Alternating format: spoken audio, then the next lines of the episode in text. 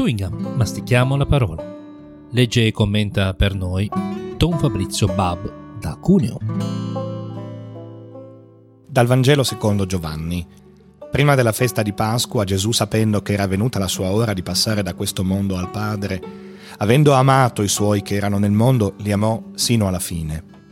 Durante la cena, quando il diavolo aveva già messo in cuore a Giuda, figlio di Simone Iscariota, di tradirlo, Gesù, sapendo che il Padre gli aveva dato tutto nelle mani e che era venuto da Dio e a Dio ritornava, si alzò da tavola, depose le vesti, prese un asciugamano e se lo cinse intorno alla vita. Poi versò nell'acqua del catino e cominciò a lavare i piedi dei discepoli ed asciugarli con l'asciugamano di cui si era cinto. Venne dunque da Simon Pietro e questi gli disse, Signore, tu lavi i piedi a me? Rispose Gesù, quello che io faccio tu ora non lo capisci, lo capirai dopo. Gli disse Pietro, tu non mi laverai i piedi in eterno. Gli rispose Gesù, se non ti laverò non avrai parte con me. Gli disse Simon Pietro, Signore non solo i miei piedi, ma anche le mani e il capo. Soggiunse Gesù, chi ha fatto il bagno non ha bisogno di lavarsi se non i piedi ed è tutto puro. E voi siete puri, ma non tutti.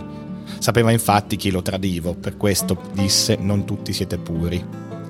Quando ebbe lavato loro i piedi, riprese le sue vesti, sedette di nuovo e disse loro, capite quello che ho fatto per voi voi mi chiamate Maestro e Signore e dite bene perché lo sono. Se dunque io, il Signore e il Maestro, ho lavato i piedi a voi, anche voi dovete lavare i piedi gli uni gli altri. Vi ho dato un esempio, infatti, perché anche voi facciate come io ho fatto a voi. Questa è una delle pagine che meglio spiegano la comunione eucaristica. Per quello durante la cena del Signore, il giorno in cui si istituisce l'Eucarestia, venne letta proprio questa pagina e Giovanni usa questo episodio al posto, per esempio, della racconto della, dello spezzare il pane di Gesù, no? prendete e mangiatene tutti. Eh, Giovanni lo sostituisce con la moltiplicazione dei pani in un altro capitolo, in un altro momento del Vangelo. Perché? Perché non esiste comunione che mangiamo con la bocca che non sia poi eh, tradotta dalle nostre mani che si mettono al servizio.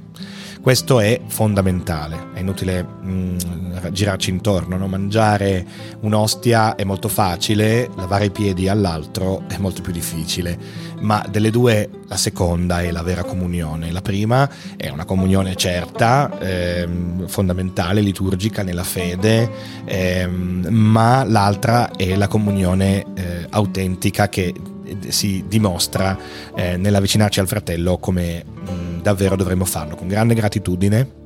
Eh, c'è dentro questo gesto di Gesù la gratitudine dei discepoli che per eh, tre anni lo hanno seguito, l'hanno ascoltato e hanno eh, meditato le sue parole e noi nelle nostre parrocchie laviamo i piedi per esempio di solito ai bambini ma anche ai membri del consiglio pastorale in alcuni casi alle persone che ci aprono la chiesa. Io ricordo una signora che è molto presente molto disponibile sempre accendeva il riscaldamento che eh, alla mia domanda ti laverò i piedi giovedì santo? mi rispose esattamente come San Pietro.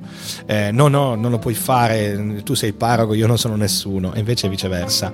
Per gratitudine ti lavo i piedi ma anche perché io voglio che tu ricordi che il tuo servizio e il mio servizio sono uniti da, da, da questo legame indissolubile di comunione, che è quella che facciamo con la bocca durante la messa, ma è quella che possiamo fare solo con le mani eh, quotidianamente.